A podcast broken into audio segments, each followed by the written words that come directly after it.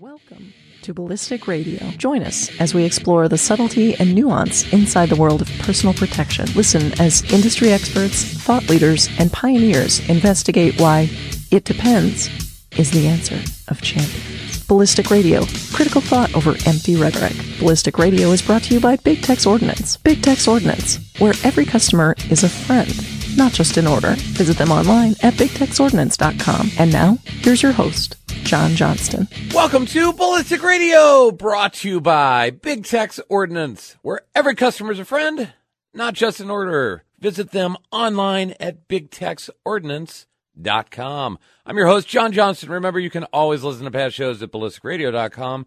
Get the latest behind the scenes info, photos, videos, arguments, other things at facebook.com slash ballistic radio. Though I am realizing, Joe, as I say that, I'm like, I haven't posted anything on the Facebook page in a in a couple weeks. I haven't seen anything on the Facebook. No. No, no. I've uh, I've grown weary with the world of men and in the Facebook. yes, yeah, specifically the Facebook. Well, so that that's the funny thing, right? Is if um, if in general you are trying to be a calmer, kinder, gentler, better version of yourself, Facebook seems to be a bad place to do Stay that. away from the Facebook and the Twitter. Yeah, yeah, right. but uh, so you know, there sh- there should be some stuffs on the Facebook at some point relatively soon. I I will commit to doing a post on Facebook today. Yeah, yeah, Mm, sure. Neat. I can't wait to see Neat, neat. That's great. but uh, hey, I am super, super excited and pleased and happy and thrilled to welcome one of my favorite people onto the show, Professor David Yamane. David, how's it going? Well, if I wasn't uh, awake before that introduction, I'm awake now. So thank you for that little boost of energy. I'm I'm really excited to be here as always. you sound so excited too. It's just like it is just dripping off of your your dulcet tones. I, I just That's I, my professional level of excitement right there. oh, your professional level of excitement. Okay. Uh, hey, I'll take it. I'll take it. So, for those that don't know, who are you? What do you do? And then we'll kind of hop into the show. Well, I, uh, I'm a professor of sociology at Wake Forest University in North Carolina, and for the past 10 years, I've been doing a kind of deep dive into American gun culture. It's a combination of both my, my personal development and evolution into a gun owner and also the academic study of guns from a sociological perspective. And uh, th- this is where I'm at. Cool, cool. Now I have to ask because I know a little bit about you, and I know how you got into gun culture, I guess. And do you ever have moments where you wish you hadn't been channel surfing that one night when Top Shot came on? Like, Yeah, well, this it is the case that you know I thought that I kind of was having this unique personal experience of you know discovering guns and getting into shooting, but then as a sociologist, I couldn't help but step back and realize that there were these broader cultural shots sort of normalizing guns for me even before I realized I was interested in them. Um, you know, it's I think frustrating and can be stressful to involve yourself in in guns because it's such a politically fraught issue. There are so many uh, social uh, stressors that surround it. Uh, but you know, when I have good days like today, I'm happy to be able to talk to you. Uh, you know, I, I have so many great conversations with people about guns. On uh, earlier this week, I was on the Brady Campaign's podcast uh, talking to them about guns and gun culture and trying to explain why it makes sense to people who are involved in it, you know, and I think that the more of those kind of conversations I have, the better I feel about it. yeah, that's really interesting because I know, and and this is actually one of the things that frustrates me about you know a gun culture is there are a lot of people that would hear that and be like, how could you talk to those people? And I would love to have like an actual conversation with and I mean and you know cuz you've seen me do it like I I very much enjoy having a you know, an actual good faith discussion with people that hold different points of view than I do. Um, do you do you feel like they were receptive to what you had to say, or not so much? Yeah, I think you know I was I was a bit guarded going in. You know, I've asked some questions about you know whether it was going to be fed live, whether they were going to edit it, what sort of editing they would do. Um, but you know, once we started, they they had read my work, they had sort of processed my work through the perspective of their concerns, but they asked me authentic questions uh, you know, I don't expect that just by virtue of my explaining gun culture to them from my perspective, that's going to all of a sudden make the Brady campaign change its goals and values. But you know, I do think that that they were receptive to hearing what I had to say, and we had a, a good conversation. Even if at the end of the day we may end up differing on what the the correct uh, political processes are to address the issues that we're concerned about. But like I said on their show, you know, I'm not pro criminal gun violence. I'm not pro suicide. I'm not pro unintentional injury with firearms. And you know that at least offers us a, a the possibility of having a discussion of, you know, we're we're all against this. What's the what's the right thing to do to make inroads? Well, and and that's kind of, you know, something that I am realizing as I get older, and my my partner pointed out to me just yesterday that wow, you're getting a lot of gray in your beard, and I'm like, ah. Oh. So I guess maybe I'm maturing. I, I don't know. I I guess that's what that means. But um, some people age. Some people age without maturing, but uh, hopefully you're doing both. Yeah, I'm I'm attempting. But the the thing that has struck me, I guess, and that I'm starting to understand a little bit more is most of the people that, you know, I have disagreed with in the past at base level share very similar values and like like you said have the same concerns and it's just a matter of approach and what you know what is the answer? And everyone thinks their answer is the best answer and you know and I do think you know I I clearly value my own answers and, and all of that, but it, it can certainly hurt the conversation or completely shut, so, you know, shut down the conversation. Right. One thing that we're doing in the United States is just unprecedented in human history, which is trying to take a hundreds of millions of people who are all different, coming from different cultural backgrounds, geographies, you know, values and beliefs, and trying to live together in a single nation. Uh, you know, uh, many many other people have tried to do this, and they oftentimes just decide, you know what, it would be better you go your way, we'll go our way. And we, you know, had some issues with that ourselves last, you know, in the 19th century. But you know, the fact that we struggle to do this does not seem to me to be abnormal, right? And so, you know, we have different people who all are for freedom, but they understand freedom different ways. So, you know, that requires us to have a a politics that allows us to work out those differences. And, you know, that's the system that we've tried to create. Well, it's certainly, you know, I, I deeply believe and support in the experiment, the grand experiment. Um, but, you know, I, I, I haven't had enough uh, alcohol to really start talking politics, especially publicly. The thing I do want to sort of segue into, and I think you will be exceedingly well placed to speak to this because I I am familiar with your research. So we are seeing two things happen right now, and they are very interesting in that they seem diametrically opposed to one another. And the two things that we're seeing is, you know, a renewed push for restrictions on the type of guns you can own, you know, who can own them, how many, you know, where can you take them, all of that sort of thing.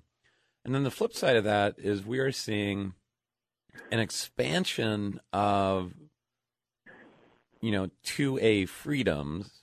You know, specifically, there are now, as of September of this year, there are going to be 21 places where you can carry a gun on your person, concealed, without a permit.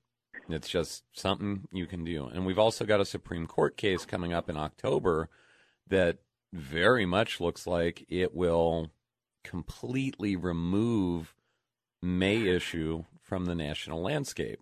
Um, you know, people will have to be given a concealed carry permit if they apply for it, and there are no disqualifiers. What what's going on there? Well, how, how are these two things, you know, that seem so diametrically opposed, able to exist in the same, I guess, timeline?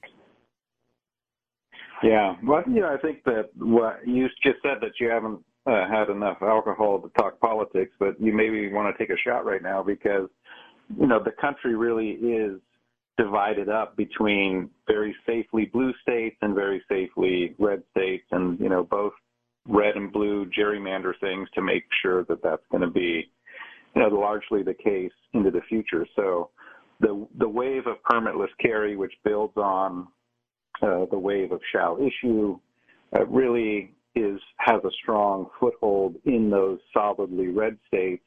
Uh, may issue remains in the solidly blue states, but the wild card here that creates that difference that you're talking about is the fact that uh, the Supreme Court has shifted fairly profoundly. So all of those people who you know held their noses and voted for Trump and uh, brought him to the presidency and got their three Supreme Court uh, justices you know, are seeing the payoff of that now. And the Corlett case out of New York is, you know, has a very good chance of overturning May issue, but that will be against the will of those blue state governments. So, um, you know, the those blue state governments will then continue to push for restrictions on types of weapons, magazine capacity, and those sorts of things. Again, until those perhaps get challenged up to the Supreme Court level, and then under the current court, those sort of bans I think will not hold water. But uh, you know, it's it's a good point that a lot of the action that takes place is at the state level. You know, everyone looks up to the federal government for for gun regulation, but the states are much more dynamic. Right.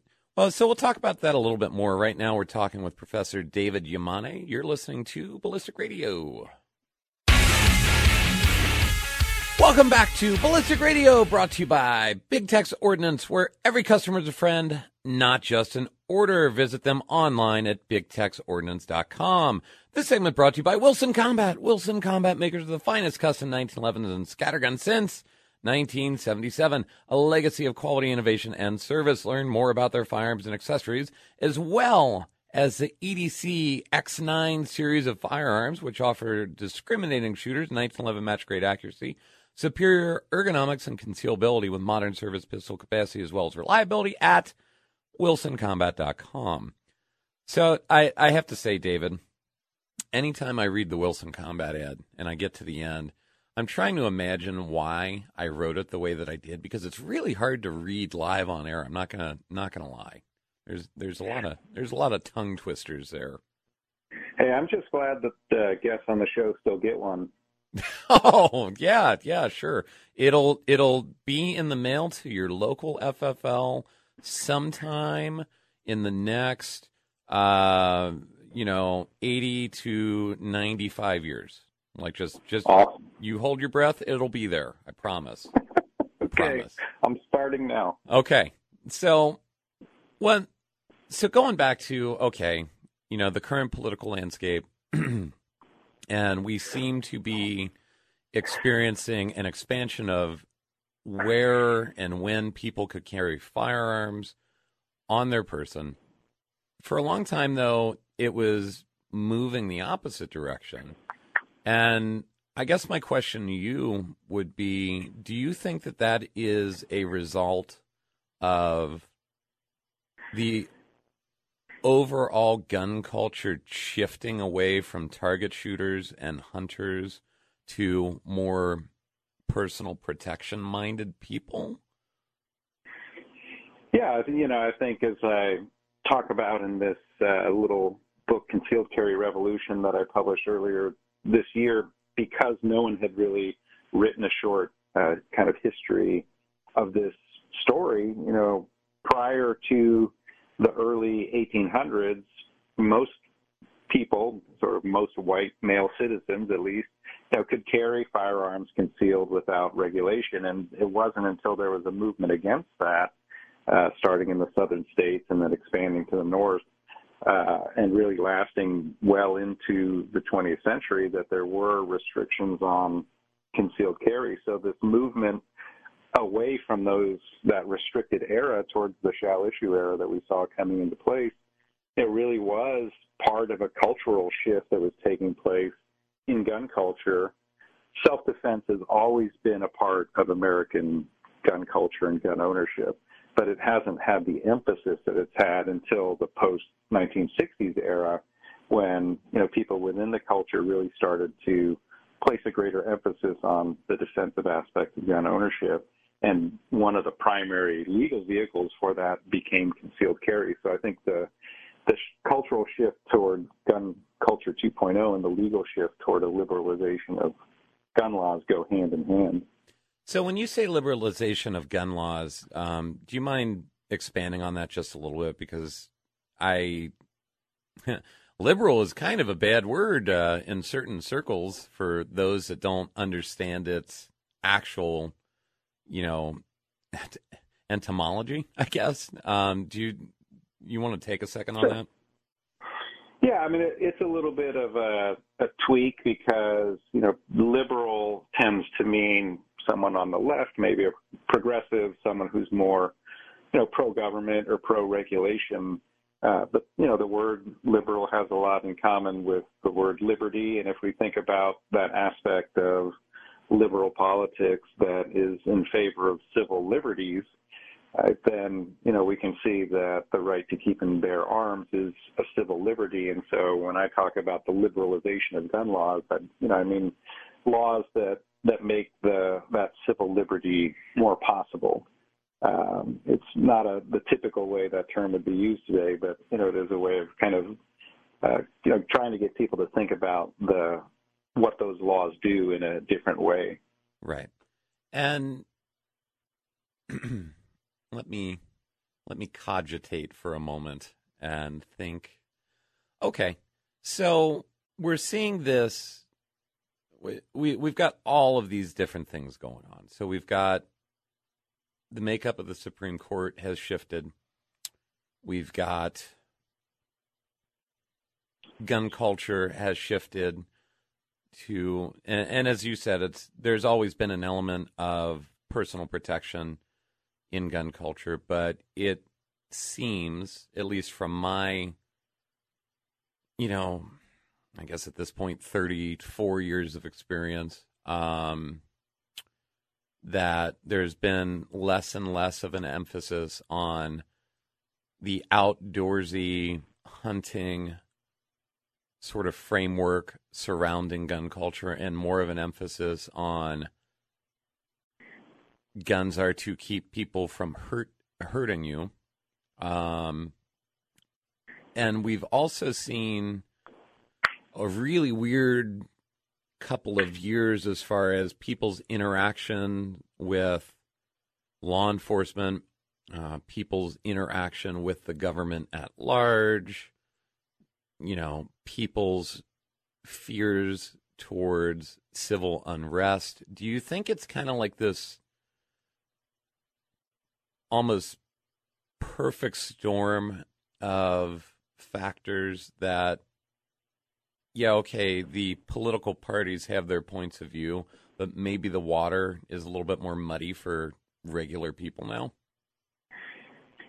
Yeah, I think, you know, this is why I kind of and this is what I'm trying to do in, in the larger book project I'm working on is sort of tell the story of my personal journey into guns, but realizing that I'm not some unique individual, but that it really is a cultural, social, political, and legal environment that makes the decision to become a gun owner and a concealed carrier much easier than it's ever been, except perhaps you know back in the in the 17th century or 18th century.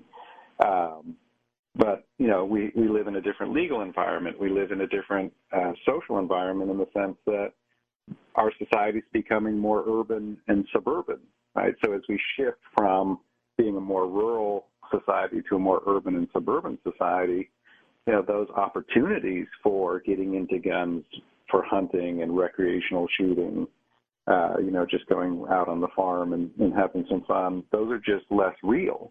So, you know, that also motivates that.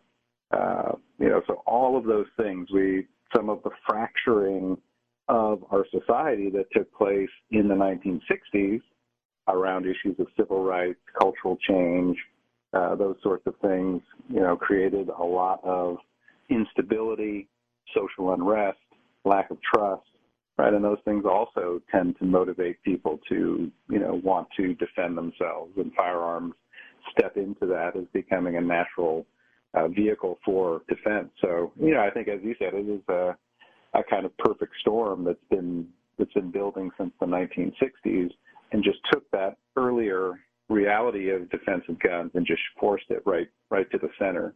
And then you know you have lots of groups and organizations who also, uh, you know, for ideological or monetary reasons, want to build on that. Right. So the gun training industry, right, didn't really exist for private citizens before, you know, Gunsite in 1976, 77. Right. But once that becomes a reality, lots of other people say, hey, you know what? People can legally concealed carry. They want defensive guns. I'm guess what? I'm a gun trainer. Right. Uh, and you know what a massive proliferation of uh, the gun training cottage industry we've seen over the, the last few decades. Well, and it's it's interesting for me because what what's actually odd about it is I've worked inside of the industry long enough now that I actually have a perspective, and I used to think that I had a perspective, but I really didn't. I had uh, I had like a snapshot of like my place and time right then. And but watching even over the last five or six years, the number of really good, I mean, just really good training that has become available, it's it's encouraging. I mean, it's very encouraging, and and seeing some of the overall concepts sort of filter their way through um, and seeing people teaching things where they don't even necessarily know where it came from, but they're teaching good stuff. And like, I'd like for them to know where it came from, but you know, whatever. The information's the information. Um, what? Let me let me think about this for a second. So, do you think that as things progress that this will become a less I don't know, volatile issue. Like like it's becoming more and more normalized, right? Is there any point on the timeline where people just chill out and and this isn't a you know, left of center, right of center issue and or like, hey, this is this is just how it is. Let's go argue about something else. I mean, I, I am terrible at uh, prediction, but I would not bet on the issue becoming less fraught. Uh, you know, guns are such a Rorschach test in our society today. You know that you could take the same phenomena, same event, and and people just see it so radically different depending on their perspective on guns. And a lot of that is, you know, deeply rooted in, in personal experience. You know, I lived 42 years of my life without seeing, touching, or firing a real gun, and and for most of those years, I saw no point, no use. You know, anything that I associated with guns up to then was negative because that's the only experience I had with guns, uh, albeit indirectly through the media. Uh, and for other people, they're predominant uh, experience with guns is our, you know, positive experiences, connecting with other people, protecting themselves, whatever. So, you know, until those kind of experiential differences break down completely, there's always going to be, I think, different emotional responses to guns. And even as guns become more normal for uh, a growing kind of set of people, you know, I think these new and non-traditional gun owners who flooded in during this great gun buying spree of the last 18 months, you know, really create a whole new set of people who have more positive experiences with guns. Um, you know, there's there's still among our hundreds of millions of people in the country going to be a, a kind of divide between the the third who are no guns never, and the third who are yes guns always, and then you know the fighting over those people in the middle. Okay. Um, we'll talk about that a little bit more when we get back from break. Right now, we're we're having a lovely discussion with Professor David Yamane. You're listening to Ballistic Radio.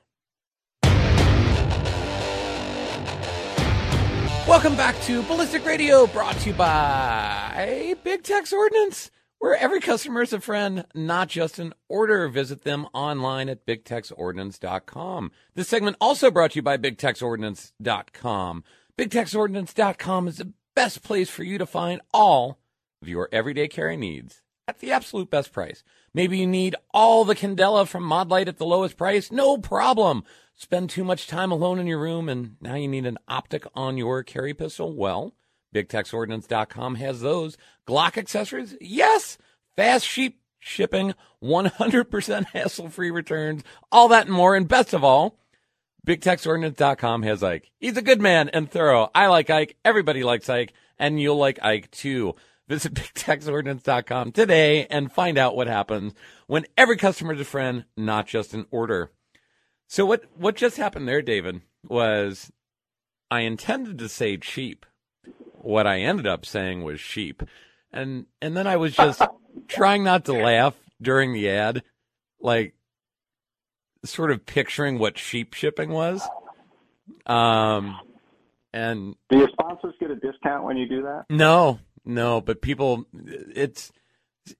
I've I've had people ask me why I don't just pre-record the ads because it would it would make my life easier. Uh, the ad would be the same every single time. There would be no variation. Um, I have heard from listeners that they really really enjoy when I mess them up which does happen every once in a while. So, and, and I find new and interesting ways to mess up the ads sometimes. So, uh, you know, I feel like actually now that I think about it, they should pay a premium for that because people probably listen to the ads so closely, just waiting for you to screw them up. You know, it's not like I'm going to fast forward to get past the ad because I want to see like how is John going to screw it up this time. yeah, yeah. I uh, I don't know. I don't know. I'm Can I can I turn the tables on you and ask a question of you? yeah, of course. Is that allowed in this format? Um, yeah, actually, you know, and I, I'm excited. Go ahead. So, you know, one of the things that we were talking about this massive growth in the gun training uh, industry and you know, the fact that there is a, a kind of growing body of, say, information that people are commonly drawing on, some very, you know, high level training happening. Uh, but there's also some not so high quality training happening. And one of the things that I observe about the gun training uh, industry is that it's it's not professionalized in the sense that it doesn't have a codified sort of core set of principles and practices that are governed by an association uh, that that sort of certifies or, or credentials people as professionals within the industry. And I'm wondering if, as a gun trainer yourself, do you think that's a problem? Uh, is it something that you know would gun training benefit from having uh, a professional association, even if not every gun trainer joined it, but if many people did join it, and then I, as a consumer, could say, "Oh, that person is part of the the professional association of gun trainers. I can trust that they're going to do a certain set of things." Huh. Well, so it's man that that's that's an incredible question, and it is. There, there are a couple of different pieces to that. So, and the first piece is who decides, right? And you know, so if I'm do do I want to be in charge of something like that? Absolutely not. But if I got to like rub a magic lamp tomorrow and you know, I am somehow put in charge of something like that and I get to determine what's important, what's not, would would I be okay with it? Uh, no, probably not still, because the stuff that I think is important, of course, you know, I, I value my own opinion on that, but not everyone agrees, right? And that and that's the primary thing is that, and, and this is something with the training industry that we don't like to discuss, but a lot of the stuff that we fight tooth and nail over, there's not one right answer to. Um, and human beings don't like that. You know, we want we want solid answers to whatever it is, you know, is the question. Now there are certain pieces of this that I think are super important. So like we're gonna we're gonna practice risk mitigation as much as possible. We're we're going to be very aware of you know Claude Werner's negative out- outcomes and serious mistakes gun owners make. Like so any anything that I would come up with would be you know really focused on stuff like that. But as far as you know, if there were a governing body of professional firearms instructors, what is the focus going to be on? Well, the focus is probably going to be on the way that you teach shooting technique, which to me is actually probably the least important thing because as much as, you know, people like to throw stones at, well, we're going to shoot Weaver, we're going to shoot modern ISO or, you know, red dots or iron sights and all this dogmatic stuff like that, that doesn't actually matter. Not, not really. Right. Um, Mhm. and as far as, you know, having an associ- an association to talk about the core concepts as far as you know avoidance risk mitigation the holistic approach to personal protection that involves more than just a gun stuff like that that'd be cool uh, i don't see it ever happening and the other thing too i don't know if you know this about me david but i kind of have serious issues with authority um, Mhm. and that's uh, that kind of that kind of association would sort of go against the Tao of John, you know. Um, And, and I think a lot of gun, gun trainers, you know, tend to that sort of libertarian side of the of the spectrum. So it makes the notion of having a, a central body, which you know has the the authority to say yes and no, naturally kind of off-putting. I think. well, But without you know self-organized body of gun trainers, you know, I think the default now has been that the NRA does the basic certification for for gun trainers, and I don't know that that's. I, I think a lot of people have some issue with that in terms of uh, you know the the quality of the, that certification. well, so, and that's the other thing too, and we can talk about this for a second. I am an okay. I I I I am an okay instructor. Uh, some people would say that I am a good instructor. Some people would say I'm an amazing instructor. Other people would say I suck. Right. So there's there's a scale. I, you know, being the person I am, I will at least self-identify as okay. Uh, you know, maybe on my better days I'm good. Right.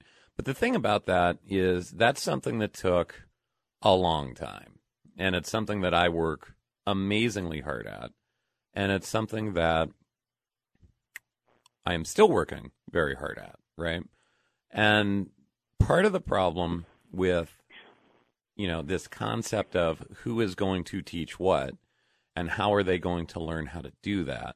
There's not a 40 and it's not a 40 hour course but let's just say right there's not a 40 hour course that can teach you one how to teach and two internalize this knowledge and give you an understanding of it and and one of the biggest issues I think inside of anything that we talk about, and you know, we're talking about guns, but we could apply this to anything.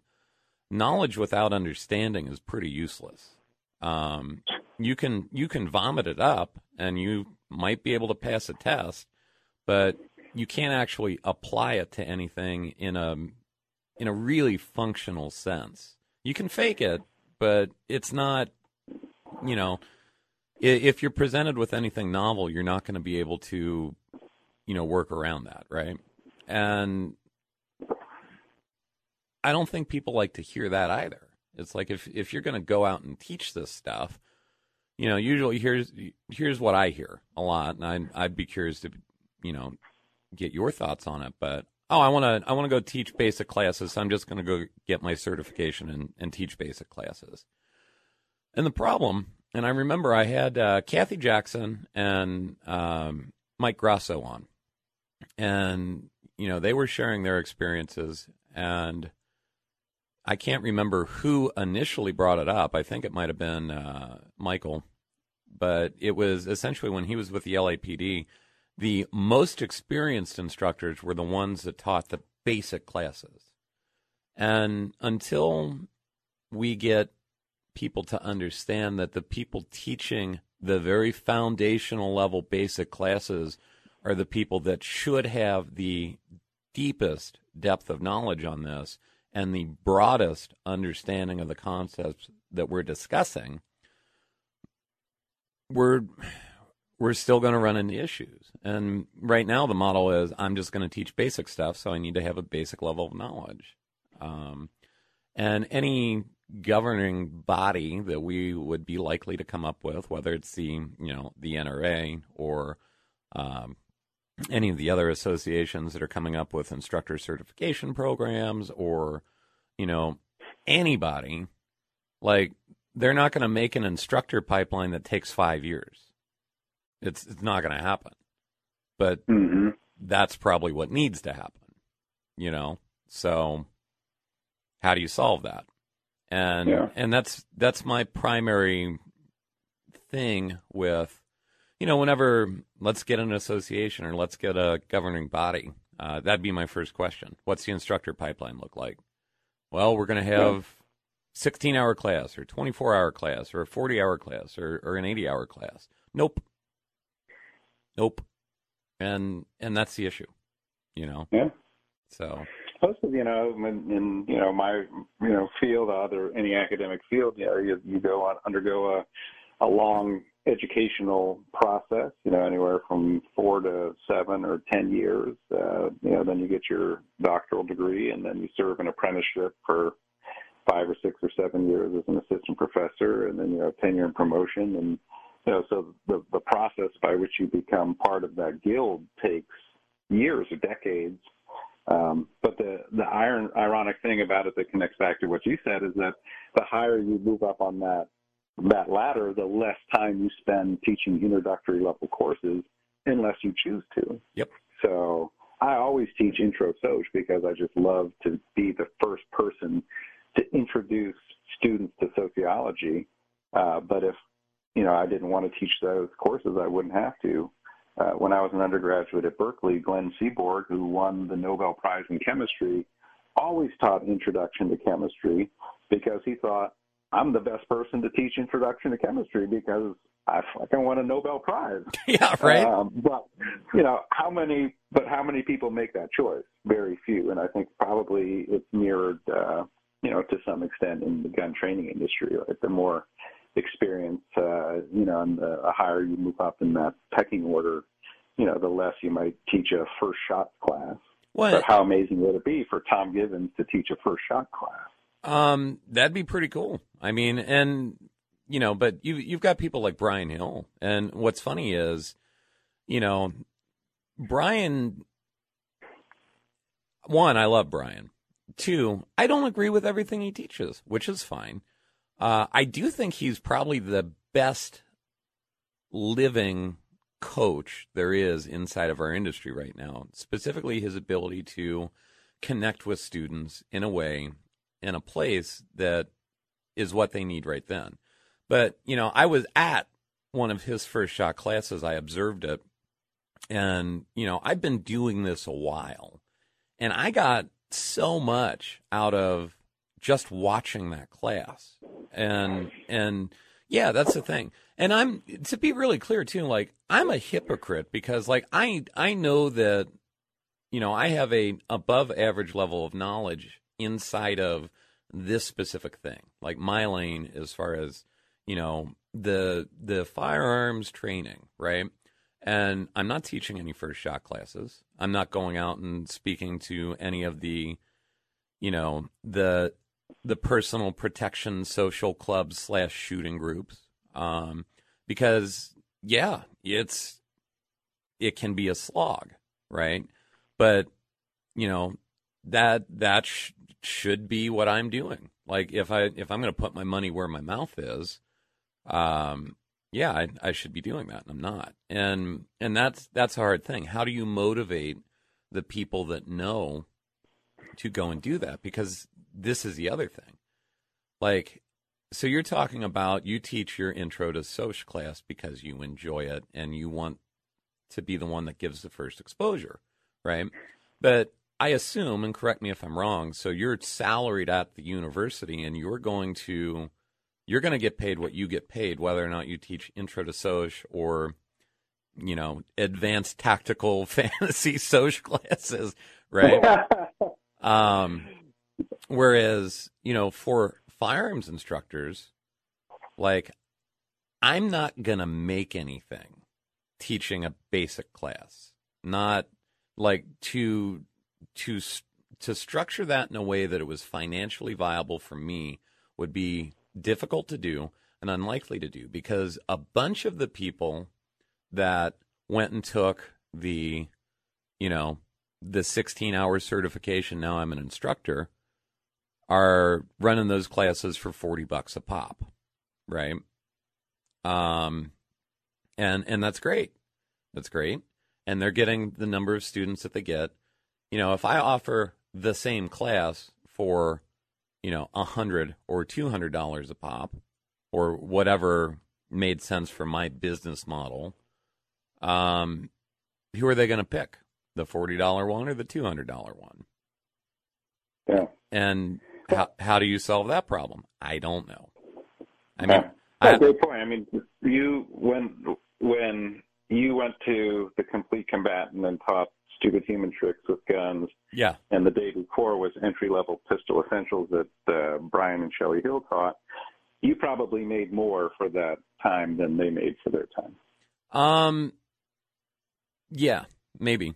Uh, if we're looking at like a per hour now, if you figure in, you know, travel and blah blah blah blah blah, I I have no idea. Like I I have no idea, and you know, so and that gets into all sorts of weeds of do do gun trainers actually make money? And you know, the answer is no, for the most yeah. part, right?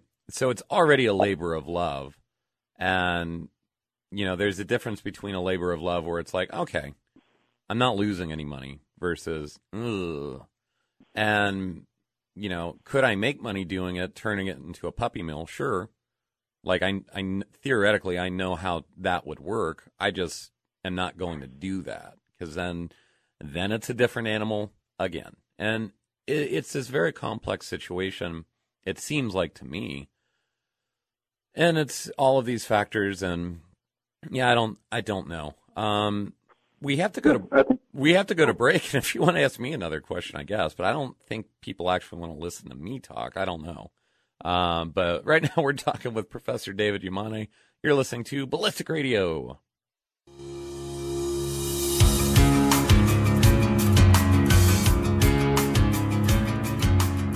Welcome back to Ballistic Radio, brought to you by Big Tex Ordnance, where every customer is a friend, not just an order. Visit them online at bigtexordnance.com.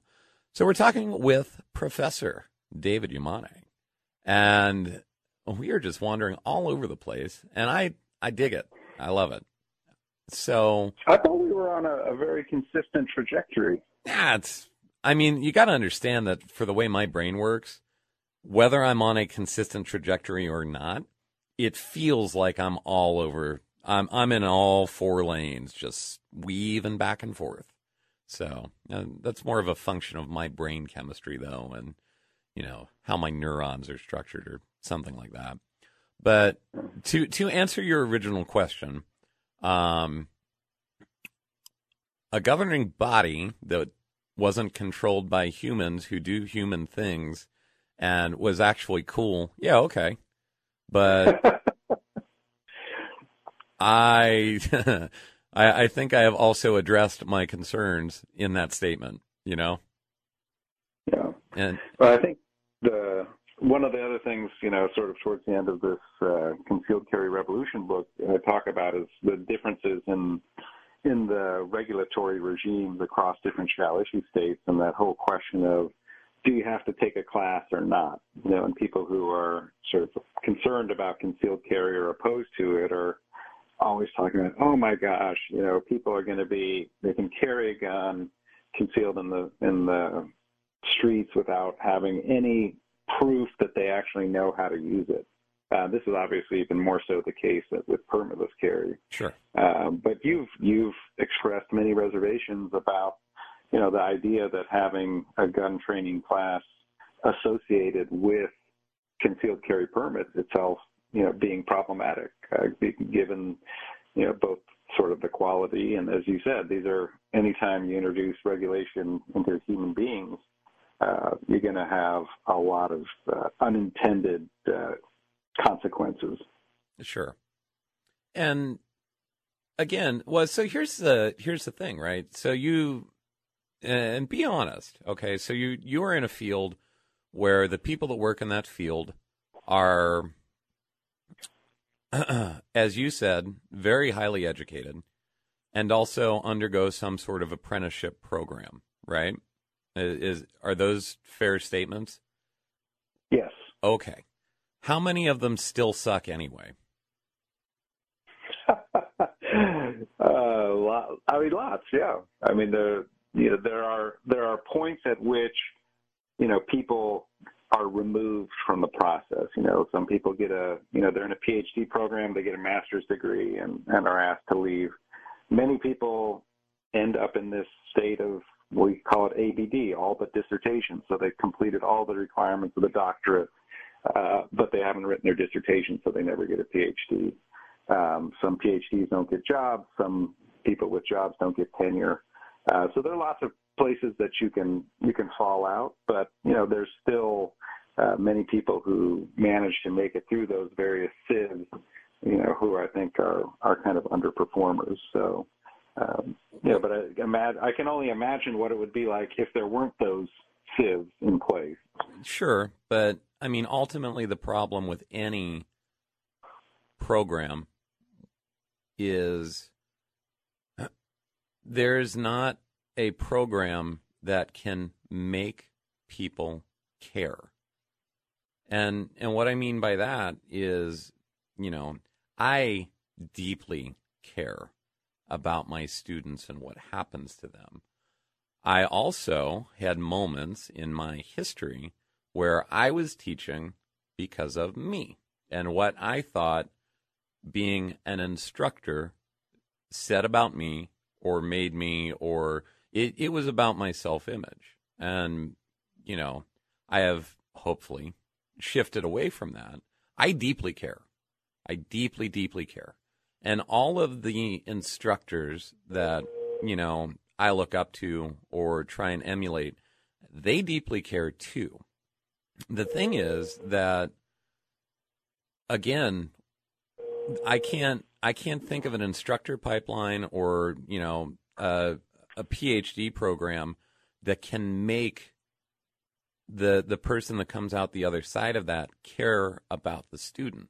And you know, like actually, not not right. like in a theoretical sense, but like to a core of their being sense. And like I know you care about your students. I've I've been there when you've taught, uh, and it's neat to watch. And like when an instructor has it, you can see it. I mean, it's very obvious, and it's also readily apparent when it's not there. So what do you do about that? And that goes back to okay, you know, training classes and training classes for concealed carry students that are mandated by the state. Um, you can't mandate instructors that care, and and that's part of the problem too. You know. Yeah. Um, well, I think the the level of qualification for teaching those courses in most states is extremely low. So, you know, the more I've been around guns, people constantly ask me, "Oh, you know, are you going to become a certified instructor?" And I'm like, "I can barely shoot myself. Why would I think that just because I can shoot okay, that I would want to teach other people?" But to teach this uh, concealed carry class in the state of North Carolina, you have to be an NRA certified instructor or have some other similar certification, and you have to take uh, a one day class and pass a test at that one day class, which I did, and you know passed the the test with 100% because it was a very easy test, right? So I could easily bring those two things together and teach concealed carry classes in North Carolina. But I would never presume to do that because of the massive responsibility that that entails. Mm-hmm. But I've also sat in on lots of concealed carry classes in the state of North Carolina where the people who were teaching them did not have that same level of you know sense of responsibility and were you know you know clearly in it because it was a good way you know to make seventy five dollars off of twenty students every other Saturday. Well, and that's the thing. So like here's here's kind of how I look at it. And Frank here. I I I rub a magic lamp tomorrow and I get to I get to be dictator for a day and I'm going to make a governing body for firearms instructors. All right. Here. Here here's what here's what that looks like. Um I get to make a wish and the wish is going to be this. It's going to be that every single instructor when they look at their student they look at them, they imagine every single person in that student's life that loves them, cares about them, relies on them, or needs them. Every every single one of those threads, every one single one of those human interactions. And they imagine that so deeply that they can feel it. Like and then they need to understand that that person is trusting them to tell them something to keep them from dying on the worst day of their life. And if the instructor messes it up, they die, the student does, and all of those threads are just severed instantaneously. And that's the level of responsibility that an instructor should have and feel deeply at every single moment of their interaction with a student. Yeah. So, so yeah, if if if I get to make a wish tomorrow and make a governing body, somehow there's a way to infuse that into every single instructor. You know. Um, yeah. And that that's you know I think impossible. That's impossible to certify for one, but it it also highlights the need, you know, for people if they are seeking out that that sort of training is to to use the information that is available out there you know, whether it's, you know, review, course reviews, blogs about instructors, uh, word of mouth, you know, people using networks to, to figure out who's going to bring that ethos to their teaching. Yeah. Yeah. And I don't know. It's, um, I've seen it. I mean, I, I, I know he may or may not, uh, uh, cop to it, but when I observed, uh, I took the course, but you know, I was also observing John Murphy's uh, course, you know, at the end of the course, he's sort of doing his wrap up and saying why he's teaching this course and what he hoped for his students. And he had tears in his eyes. Oh yeah. Yeah. No, I've I've I have experienced and seen that multiple different times with multiple different instructors. The good ones. You know, it's a Yeah. big deal. It's a big deal. Like if you mess up on the range, your student can die in front of you. Like so there's that. Um you know, you don't you have no idea what thing you're going to say is the thing that they need to hear that will have some sort of weird ripple effect 3 years later or, or 10 years later. Um and and that's the thing. And and that's what you know, I don't know. Anyway, this this part does feel like a, a slight divergence from the from the from the overall topic of the show, but I but but I think it's It important. ties in. It ties in still because you know it's about we have this massive liberalization of the right to carry arms in public, but what what goes on with that? What go, goes along with that? Mhm. You know what are, what could we do to make that work so well? You know, you talked about whether this polarization was going to go away, but the the better and better guns work in society, including concealed carry, the less of a fraught issue it can become, and you know, getting people to understand how guns work and the, the dangers that they bring and how to use them responsibly, legally, ethically. Yeah, I think that's all part of the package. Yeah, yeah. Hey, we're we're up on the end of the show. That uh, that was a quick quick episode, but if people want to either buy your book or read your excellent blog posts or challenge themselves to think about points of view that they've not maybe considered, uh, where could they do that at? Concealed Carry Revolution is available uh, on Amazon. It also has broader distribution. You can get it by special order through pretty much any bookstore, barnesandnoble.com.